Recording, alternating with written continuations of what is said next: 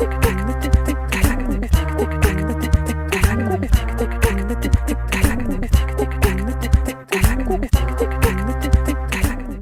to the Frankentech podcast with your hosts, Erwin, Jacob, and George. Um, this is George, and in this episode, we talk about Google Slides in Chrome.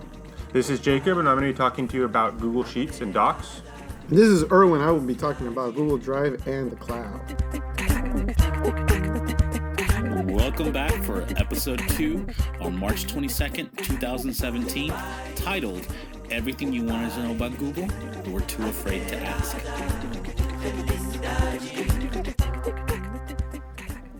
In the world of tech, a powerful computer is built from using different components.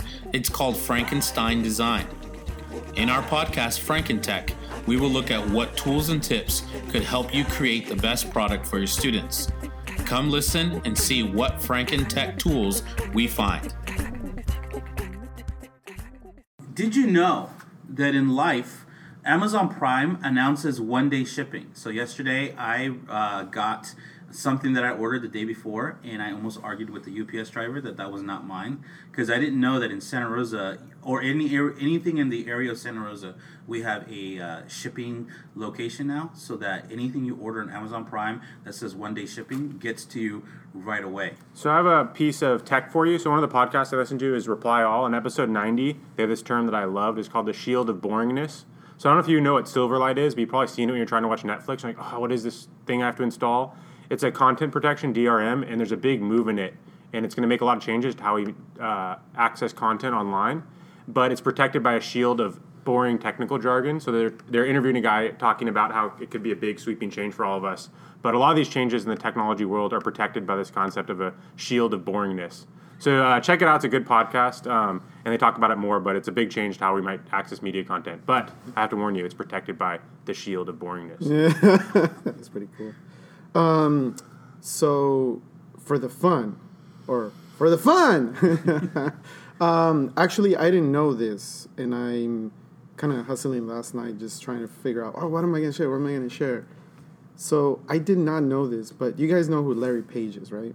If you don't, he is the co-founder of Google, right? And so, um, according to the Science Channel and BoredPanda.com, um, Google was inspired by a dream. So Larry Page goes to sleep one day, has a dream, and then the next day he's like, "Oh, let's download the internet on a bunch of computers," and that's how Google was born. That was pretty cool. Anyways, Cool. In the dream. in the dream. Okay. so you're listening to podcast two on March 22nd, 2017. And the title of this podcast is Everything You Wanted to Know About Google, but Were Afraid to Ask. And so uh, we're going to go through our introductions. And my name is George Barsonis. I'm a media specialist for Bellevue Union School District. And I'm Erwin Espino. I'm the technology coordinator for Bellevue Union School District. And I'm Jacob Lopez, and I'm the IT director for the Bellevue Union School District. Now, before we worked at Bellevue, we want to share one little thing with you. Um, our first jobs. And so, my first job kind of ties to what I'm going to talk to you today. Is uh, I worked for Blockbuster Video, and it was in Walla Walla, Washington. I got that job, and I actually remember the conversation I had with my manager when I turned down the position of manager.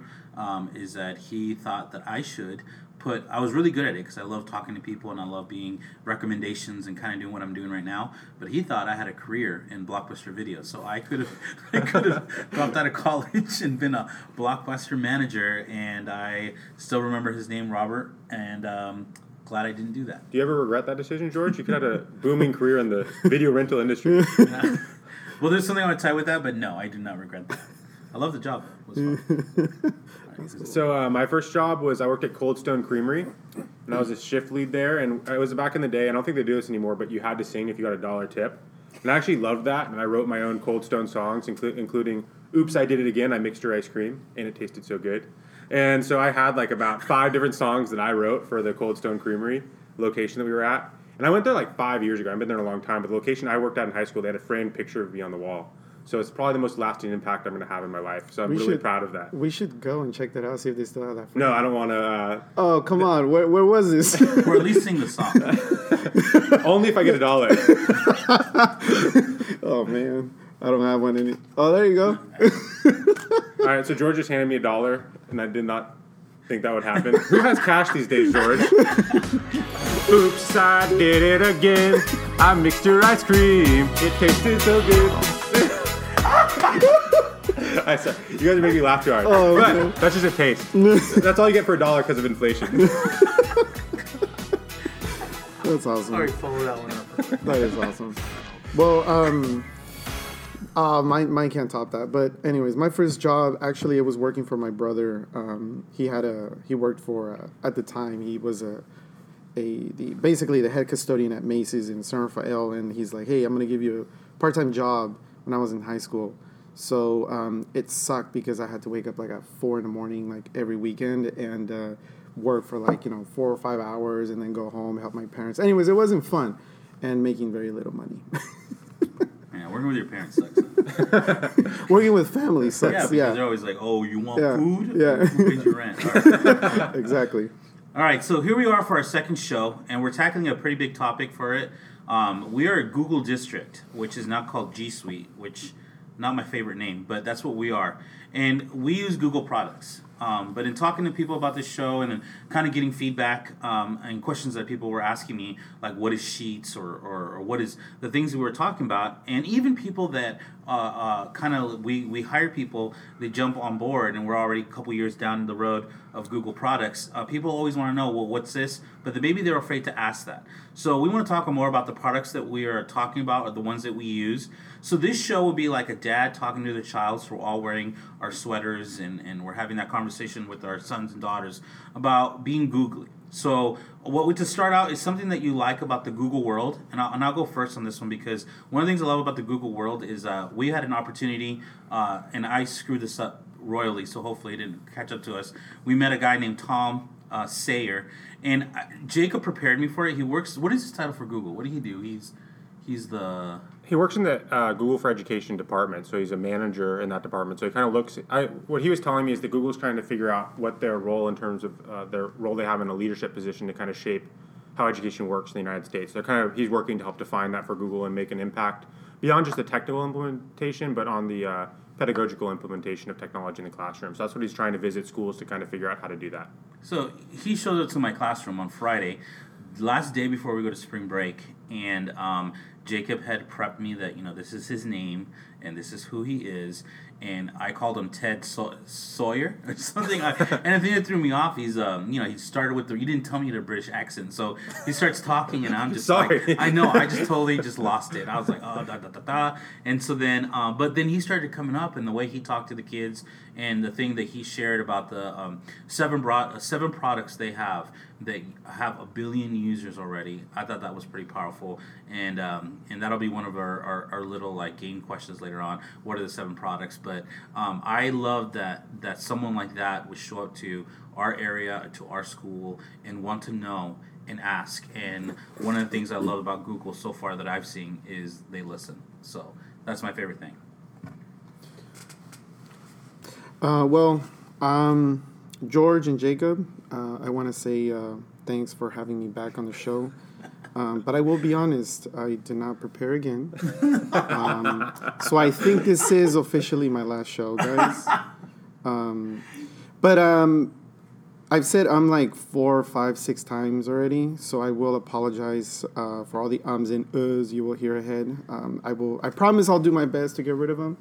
Um, but basically, bouncing off what George was saying, um, I uh, one of the things I really love about Google is it's a tool that that we all use every day, and sometimes we use it uh, consciously or subconsciously. It, like you're you're either thinking about it or you're not, and um, but it provides us with a, I mean an enormous amount of information. Um, you know, if you have a question and you want an answer, uh, you go to it, and uh, that's Google search.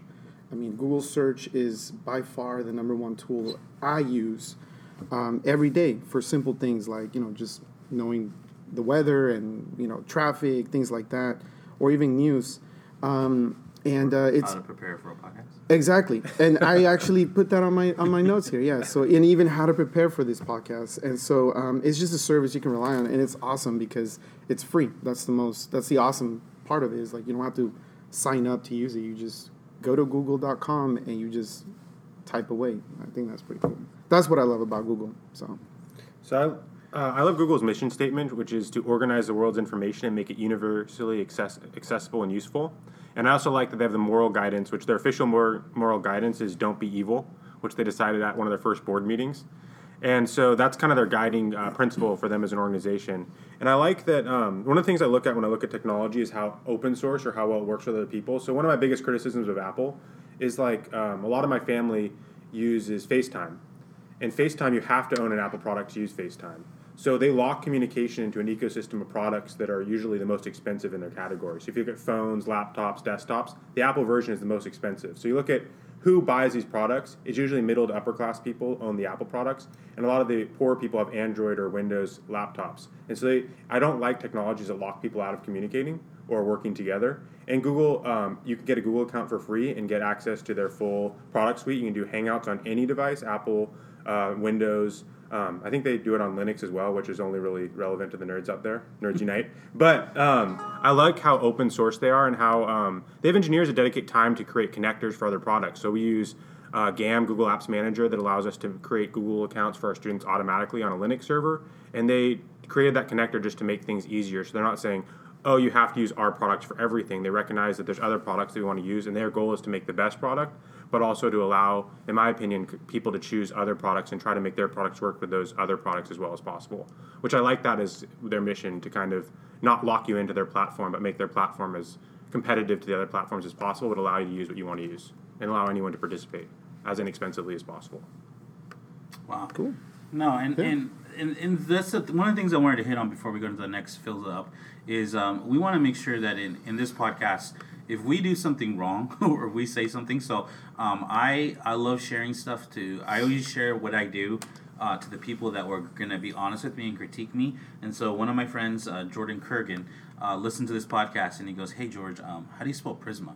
And I think he was being sarcastic. And I went back and listened to it and I was like, Oh my gosh, I spelled pri, um, Primsa, which is uh, not correct. So the first thing I want to do before is, you know, uh, I want to correct myself on that. So Prisma is not with SA, it's MA. So Prisma is is the app that we were using. Are you sure? I think so. I didn't write it down. now you make me question myself. So I want to make sure. But then, but again, I also want to say that, uh, Erwin, you'll always have a place uh, on this on this podcast because no, uh, because you may not be prepared, but you're over prepared in the sense of I can ask you a question and go, hey, uh, this hard drive that I went to go f- get fixed at Best Buy and they're telling me I got to send it to a five hundred dollar place to put, take it all apart and do all this stuff.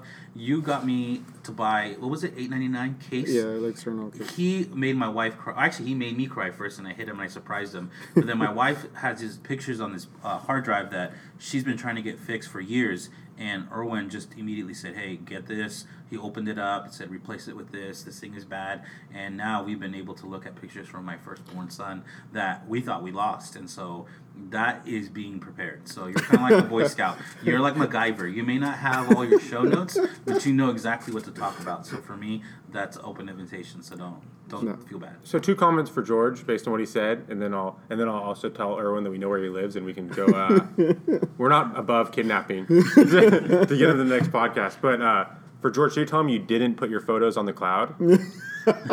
no, this was the this thing is from 2000 and. Uh, uh, shoot, five. So this was like in your dark days before you saw the light. You were Actually, in a gutter with like USB sticks and external hard drives yes. around you. Actually, before working in this district, I didn't really like the Apple Cloud, and I'll tell you that iCloud kind of sucks in the way that it doesn't give you the options that the the Google one does, where you store stuff. It's a totally different. Like it'll back up my stuff, but I can't put stuff on there. And that's one of the problems I have with Apple is they're not as user friendly as I feel Google is. Like until I started working in this district, a lot of the questions we're going to talk about today, I didn't even know. I had no idea there was this Google World uh, two years ago. I didn't know that there was this all these other things out there beyond just the Apple realm. And so now, yes, if something like that ever happens to me, you're prepared. I'm prepared. I'm prepared. So for the apocalypse, and then guys, I'm going to tell Erwin if he if he has another hard drive failure, don't get those pictures. he, he deserves it. oh That's just my evil IT like robotic voice coming out, but. I want to say also I had a correct correction from last time. I said that Google had the AI design the cooling system. The AI just managed the cooling system. So that may be a minor correction for some of you. But I thought listen to it afterwards. I was like, oh man, because like, that that bothers me. So I want to, like George said, I want to correct if I say anything inaccurate. Let me know, and I want to I want this to be accurate for everyone. So that was a correction that I know when I listened back on the podcast. I was like, oh, that's not right. I got too excited. So we were all nervous, and, and that's why it came out that way. yeah, but uh, yeah, that's my correction from last last last show. Well, this is Erwin, by the way. Um, I'm still here. That uh, George and Jay haven't kicked me out yet. Um, actually, the whole entire episode one podcast, just scratch everything I said. Just forget about it. It never happened. Um, and actually, I am prepared for this one. I think I am. I'm. I have notes, but they're kind of like all over the place. Anyways, yeah. So yeah, but You're good.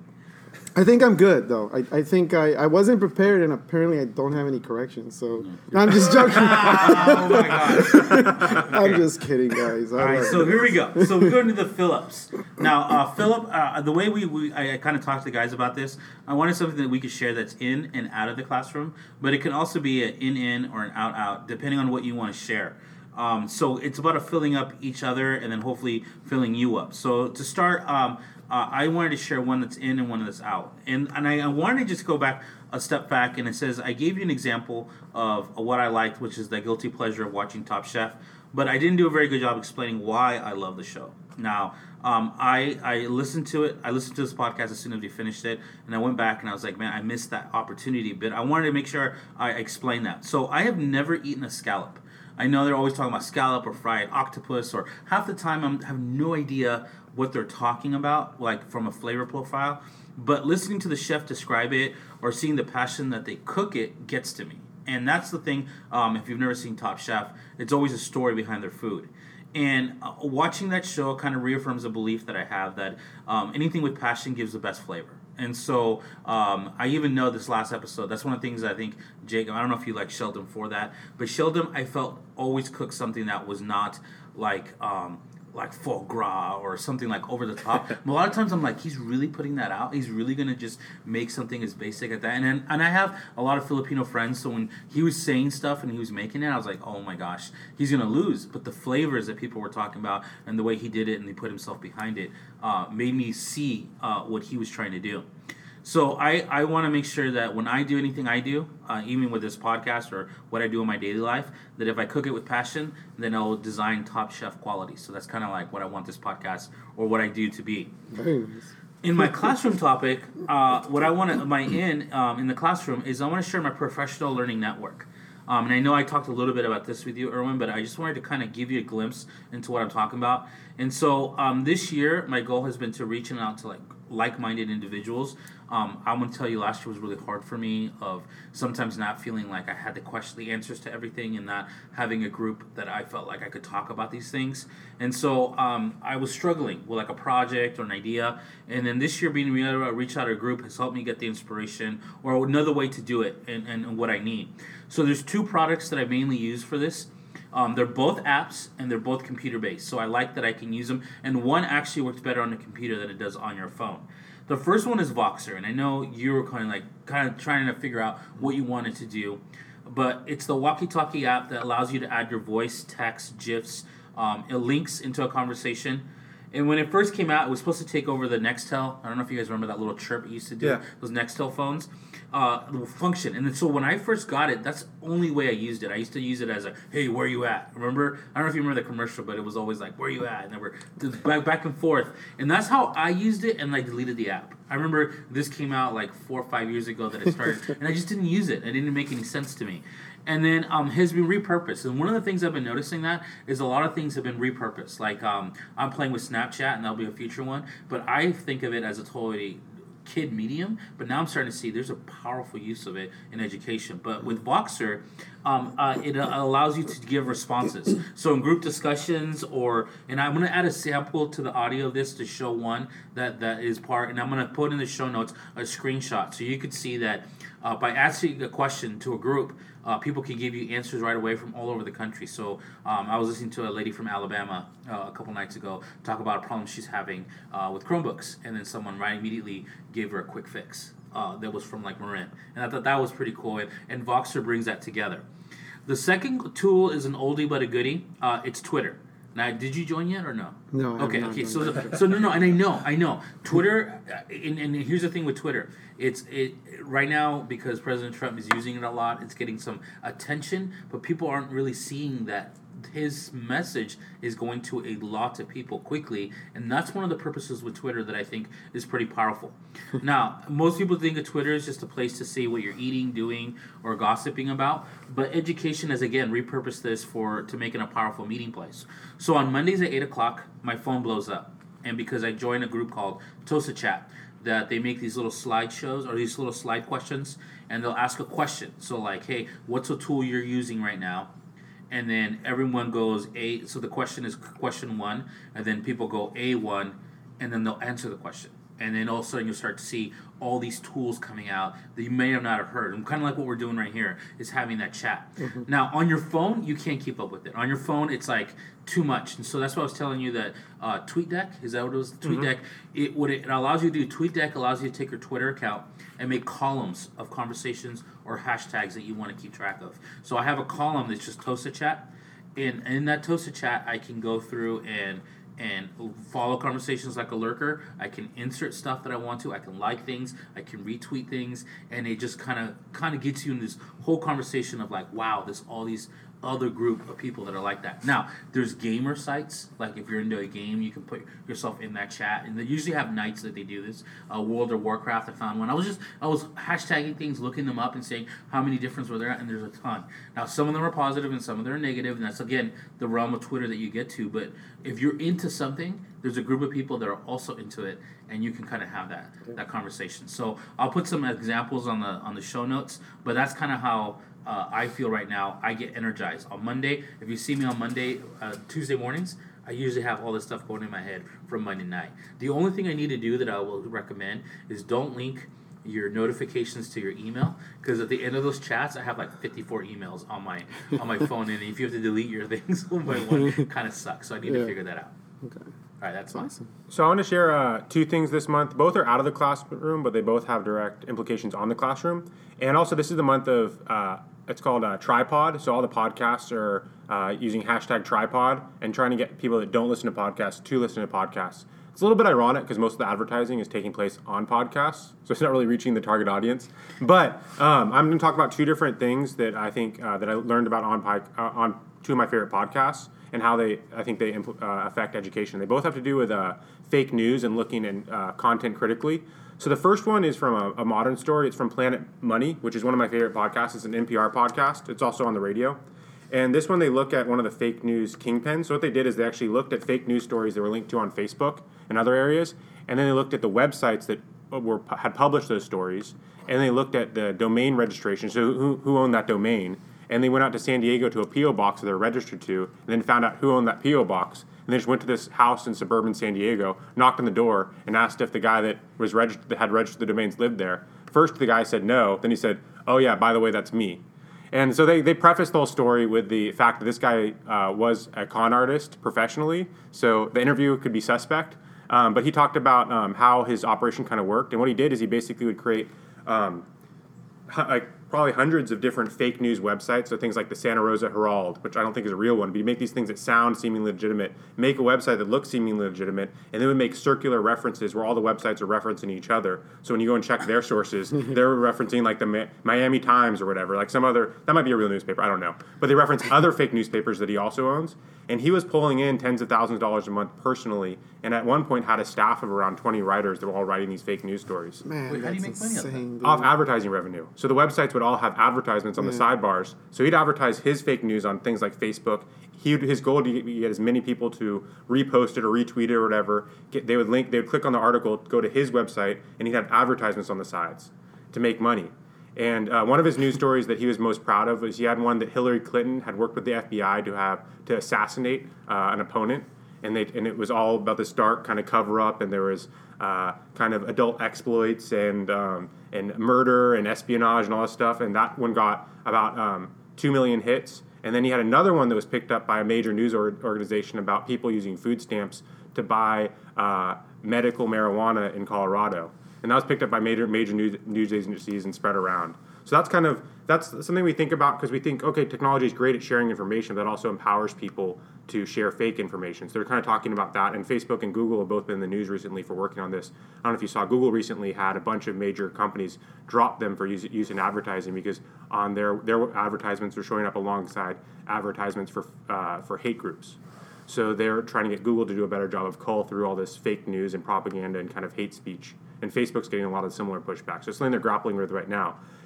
The second story, which is way back when, kind of shows a different time where technology is grappling with the spread of information. And I thought the story was one of the most fascinating stories I've ever heard. And I was like, man, why didn't I learn this in history? I would have been so much more engaged if I had learned about this. It has a congr- congressional act specifically about this guy. It's called the Brinkley Act. So this guy at the birth of radio, this guy John R. Brinkley, he adopted radio very early on and he was um, quote unquote medical doctor, although he, it's suspect whether or not he actually received any medical training. And he had a surgery where he insert goat glands into human males to help with impotency. And he created cure-all elixirs and all this stuff, and he advertised it all on the radio. Then he ran for uh, governor of Kansas, and at the time, no one knew about radio. It was like he was the first person on Facebook, and he had a private airplane because he had made so much money advertising on his radio. He's flying all over Kansas advertising on the radio. The other politicians were like, "What's this new radio thing? We don't know anything about that. This new fatal technology." so he was reaching uh, a, a, internet or a national audience almost uh, at the time, and the other politicians couldn't keep up. They passed a law right before the governor election saying your vote only counted if you spelled your candidate's name correctly. And so, although he got more votes, he didn't win the governorship because of that law. They were scrambling to try to keep him from winning. He then moved to Texas because the Brinkley Act was passed, which regulated how people could transmit on the radio. So we moved to Texas, had a radio station in Mexico that broadcast at a million watts. So this radio station was so powerful that the people in his town could hear the radio on their metal fences and their tooth filings, and their car's headlights would turn on and off on their own because the radio waves were so powerful. Wow. And then they passed another law banning him because he had a wire going across the border to his radio station so he could broadcast in his house. Passed another law to ban that. Then he just wrote it down and had it uh, messenger send his radio broadcast to Mexico. This is how famous this guy was. So he went to the premiere of Gone with the Wind, and Clark Gable was there, the famous actor. And at the, after the after the premiere, all the press wanted to interview he, him to get his thoughts about the movie premiere. So this guy was epically famous, and um, he was only taken down when the American Medical Association, which was just in its infancy, uh, wrote a wrote a piece talking about how all his elixirs were not. Some of them were poisonous, and a lot of them did nothing, and about how his surgery often killed people. And so he sued them for libel. And in the court hearing, it came out through the medical testimony that he had been a fraudster, and then he ended up losing everything pretty much. Oh. But this guy had, I mean, he uh, is fam- he, he's known to have popularized uh, Western music because he uh, broadcast Western music on his radio station, which was so powerful it even occasionally reached Europe. Some people reported because there was no limits on how powerful the radio could be in Mexico. so um, this it can't be that powerful anymore. Right? No, you can't broadcast in a million yeah. watts. Okay. um, so I just thought that story was so fascinating. That was on uh, Reply All, episode eighty six. It's linked to on the show notes. Um, but I wanted to keep to kind of keep this positive. So there's a uh, a website and a Twitter feed called the Pessimist Archive, and it talks about different times where people thought technology was going to ruin everything. and uh, Socrates thought that writing was uh, like the devil's work. So this is a quote from Socrates about writing: "The discovery of yours will create forgetfulness in the learner's souls because they will use their memories." They will not use their memories. They will trust to the external written characters and not remember of themselves. So I put the full quote kind of in there. But whenever a new technology comes out that disrupts uh, uh kind of how be- people are able to communicate, it gets vilified and people think it's the end of thought and everyone's going to be dumbed down. And it's really disruptive and bad things can happen. But I'm uh, optimistic that the uh, culture will shift to kind of embrace it more in a more uh, positive way, and people will get better at kind of being critical thinkers, mm-hmm. which is the, why I think it is, has an impact in the classroom. I think it's our job as educators to develop that critical thought in our students so their students can look at these suspect news sources and really dive deep into where does this source ultimately originate? Not just is it referencing other fake news sites? Where is this source actually coming from? And is that a legitimate source? And do i trust that source? And also um, there's a quote from uh, Einstein. Sorry, I'll get off my soapbox in a second. But there's a quote from Einstein where, where uh, he said that uh, humanity, it's something like this, I'm misquoting, but humanity always trails technology. So he talks kind of about how co- people's, the culture's ability to handle technology is slightly behind the technology at all times. And there's co- and he dreams of a day where humanity finally catches up to technology. So I think right now we're seeing a lag in uh, our cultural ability to handle the technology we have, which is awesome and powerful and can help. Uh, I think and, and, and overall be a huge help to us. But I think we have to do a good job of helping our students and adults as well navigate this new technology because Yeah. it's kind of scary. I mean, I have uh, family on Facebook that has a wide range of political beliefs, and I see them all insulating themselves, dropping friends into little echo chambers where they just have a group of people that reinforce their beliefs that may or may not be accurate. Yeah. And that's kind of uh, scary to me because I see us getting more and more isolated politically. Mm-hmm. And so I'm hoping the technology can figure out a way to uh, close those gaps and uh, broaden people's network networks, not shrink them down. Yeah. And that's it. Sorry, I don't mean to No, be on my powerful, soapbox. man. No, that's good, That's man. powerful. That's awesome. But that's three podcasts: Reply All, Planet Money, and the one um, the one about the printing press is Hardcore History. And they're all all the episodes are linked to the show notes. Those are all awesome podcasts and all great episodes. So I recommend you guys check those out if you're interested in any of those stories. The. Brinkley one is on uh, Planet Money. The Brinkley one, so the Brinkley one is on Reply All. That's an epi- that's a podcast about technology and how it affects people. Um, the the um, modern um, look at the uh, uh, fake news is on Planet uh, Money. That's episode seven thirty nine. And then H- Hardcore History talks about the printing press and how that caused problems um, and the, all the t- tumult. I didn't talk about that very much, but that's also awesome podcast and great episode. Okay. This is Erwin, guys. I'm still here. Um, I'm uh, still sticking around. Uh, man, that's that's that's good. A lot, a lot of information. That's that, that was awesome, actually. Um, well, what I want to talk about is um, these are both in and out of the classroom apps that um, you're welcome to try out and use. Um, but the first one I want to talk about is um, it's called Thunkable. It's spelled uh, T H U N K A B L E. Thunkable. I think? I'm pronouncing it correctly. yeah, yeah, I, I think. Um, and uh, currently, there's no support for iOS or Apple devices. Um, it's only supported on Android, but there is support coming for iOS. Uh, and essentially, it allows you um, to uh, create your own, uh, to uh, design, test, and you can publish your own apps. Uh, and so, uh, you don't have to know how to write code. The way they design this is they use a drag and drop design framework, which is very similar to code.org if you've ever used that. So um, the app itself, or, or it, it, you essentially use a computer or, or to visit a site, uh, thunkable.com, you sign up and you can actually integrate it with your, your Gmail account, which is really nice. So if you have either a personal Gmail account or a uh, school Gmail account, um, you can uh, integrate them together. So uh, you can start building apps. And so one of the things I'm going to try to do here is I'm I'm I'm and I didn't share it with you guys is I'm going to try to design. I'm going to see how easy it is, and so hopefully by the next podcast I may have a. Um, an app or at least in beta uh, for this podcast so we could uh, see how, how easy it is to use because trust me if i can figure it out uh, i mean I, I don't know a lot about code and and and uh, you know any any uh, any of that stuff um, and so it, it would be nice to um, see how easy it is uh, to use so hopefully i can have that ready uh, at least something to show you guys for for next uh, podcast. So I'll, I'll try to do that. But uh, it was designed by um, a uh, a student at MIT, and uh, so it, it must be something that that works. I would say. Um, so, anyways, it's just something to try out. That's Thunkable. And um, the next one, um, it's called Vizia, and the uh, I'll spell that out to you. It's V I Z I A, um, and the website is uh, vizia.co. And essentially, what the uh, website allows you to do is um, you can uh, integrate uh, questions or multi choice quizzes.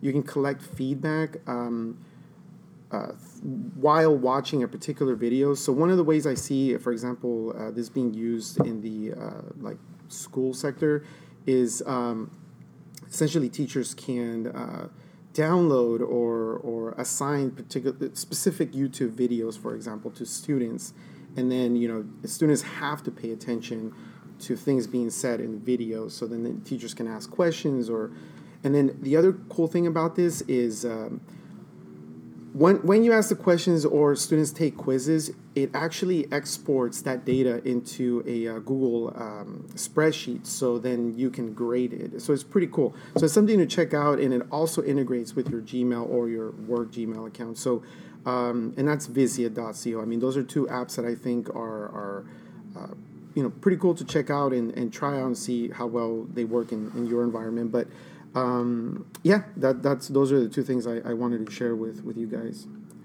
Dude, that's the thunkable one. It's pretty cool.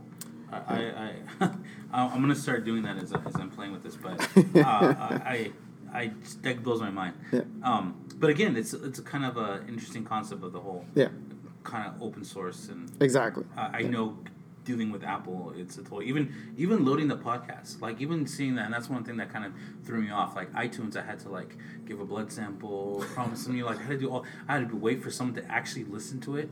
Whereas like Google Play was just like, oh, it's loaded, it's accepted, and I had to you know sign the terms and conditions. So it was interesting how to how that works out. Um, we're gonna go to the first Frankentech moment, which is gonna be the all the stuff about Google. And um, I know I it kind of I, I was listening to you talk, Jacob, and I know you kind of your, your your sandbox or your soapbox, sorry, and you you stood on it, and I'm sitting there going, uh, and my like, like the explosion is going off in my brain because uh, one of the things I was going to reference to is you know how I said Amazon Prime. It's kind of one of the things about the, the, the it's actually in the Press Democrat, which is our local paper. They're talking about how it's going to hit again uh, the local stores, like they call them brick and mortar stores, Yeah. the ones that like the Macy's now, like they're talking about the big ones now. And and I know when I was having that conversation with that, and I, and I'm gonna be honest with you, when I had that conversation the first time, I was just like 19, 20, and someone said, "Hey, you should be a manager at Blockbuster." I remember having that conversation, thinking, "Dude, what would I do with this awesome power of being a manager and having you know like all these ideas that were going in my head?" But I know Blockbuster missed out on the opportunity to go where Netflix went, and Netflix drove it out of out of business basically. I think there's like one open somewhere in the in the middle of nowhere that's left open, right? Uh, uh, Amazon is basically a website design uh, business that all these Macy's, all these Se- all these other businesses that had websites before they had opportunities to do that. And there's a book that I was reading um, that uh, it's uh, Start with Why by Simon Sinek.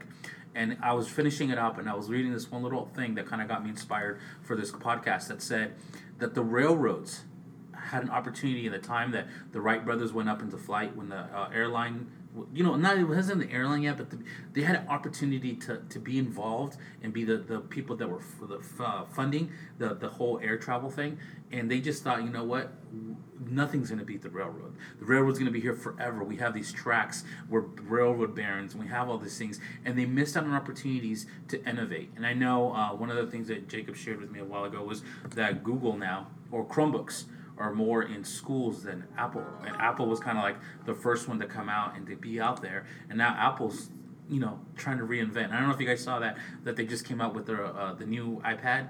They're pricing it down so that it can be in, a, it can compete. You know, they, it's coming out with a brand new one, and I was Yeah. like, "What?" And I almost sent it to you because you said, you know, Apple twos are gonna stop getting um, uh, service and updates uh, coming up. So I was like, "Wow," you know, you have to be on the edge of innovation. So we're gonna go into this Google thing.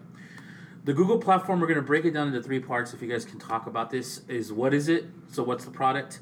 Uh, compare it to other products, and then what you finally like, what you wish it did. And that was the whole thing we were talking about on the Voxer. Is like I know uh, my sister's very techy, but she's not a Google person. She's always been an Apple, and she actually Linux and other things. And so she she was like, "What is Sheets? What are you guys talking about?" And so I was like, "Oh, it's like this." And then we started looking at this. And I know two years ago I came on board, and uh, you guys gave me a Mac and said, "Welcome to Bellevue. Here's your Mac." And oh, and then here's your Google. Pro. And I used to think of Google as a search engine. That's it. That's all I thought about. But going back to the railroad baron idea, or the Netflix idea, or the uh, the idea of uh, what it's done is changed it completely. So uh, we're all going to talk about one. Um, I'm going to talk about slides first. And slide was the first one that kind of got me going because when you guys gave me this product and say, "Hey, um, this is Google." and I never knew that when I typed in Google and looked in the top corner, there was that little sign in, and once I signed in, there was this little uh, app. They call it the app app store, whatever that thing is. I call it the waffle. Yeah, the waffle. And the waffle has all the products that I used to have to pay for. I can use now. So slides for me is a, a total presentation platform that goes beyond what I used to use in PowerPoint. So in PowerPoint, we all grew up with PowerPoint. Uh, slides is, is uh, PowerPoint for uh, Microsoft, and uh, for Apple, it's Keynote. And I was Microsoft really getting into Keynote, or for Office. it's, Microsoft uh, Office, now. And and slides is an opportunity to present stuff in ways that um, it's the same. Like I find all the same things. You, the one thing that I noticed that is different for me that with slides that I really like is publishing slides. Because once I publish it, it comes in a presentation format, which means it's full screen, and then anything that I put on there that I link is clickable. And so I look at slides for me, and I, maybe I just didn't play with PowerPoint enough. But when I looked at PowerPoint, I used only used it as bullet points. I was going through, you know, your, your traditional presentation format. But with slides, I have found that I have made it more interactive with kids, especially. Um, I know I always create two sets of slides when I do a presentation: a kid slide and then an adult slide, because adults still want to see the bullet points. They want a lot of writing, but kids want interactive. And the slides allows me when I create that, that if I link hyperlink things and I go into presentation format by publishing it, they can click on anything and then they can go different places within the slide or different places on the internet. So for me, I love that I can do that. The uh, the products that it compares to, as I said, PowerPoint and Keynote. The one thing that I say that Keynote has that PowerPoint, I mean that slides don't have yet, is that in Keynote I can export my slides into uh, QuickTime, so it's a video, and that's the one thing I wish that slides would allow me to do is is to be able to export that as that, and then also to have audio. Um, I know they just did a huge thing by adding video within the slide, which I thought was pretty powerful. But I'm like, but again, I have faith in Google now that when they go, no, they'll they'll constantly change from the from the most first moment I played with slides to now. I've been able to take slides and and, and animate my slides by doing like a, a stopgap animation, like one by one. Um, I've been able to present them as web pages. So slides so far for me is a way powerful tool to use for kids. That's what I like about slides. As you can see, the music is starting up, and um, when we were done editing this or filming this session, uh, we found out that we were getting over an hour. And one of our goals with our podcast was to always keep it within 30 to 45 minutes and not go over that um, because we want you to be able to listen to this on a car ride or when you have a, just a moment to do it, not uh, in a marathon. And this would end up becoming because there's so many Google things uh, that we wanted to show you that did, we didn't want to edit or skip or just rush through it. We wanted to kind of give a foundation because uh, we set the foundation and allow us to go further each time we get into it. So um, this is part one now. Um, the part two uh, will be loaded in a couple days um, so that you have time to get through this and then you can go into that one and uh, we'll go straight into uh, uh, the intro and then quickly into all the topics we have. So this is part one on everything you wanted to know but we're too afraid to ask about Google. So hopefully you guys enjoyed this. And again, um, I'm using the same audio clip that Logan created for us. Um, he is a little DJ at our school and this is his shout out for Brazil, um, which he called this uh, uh, Incredibox beat.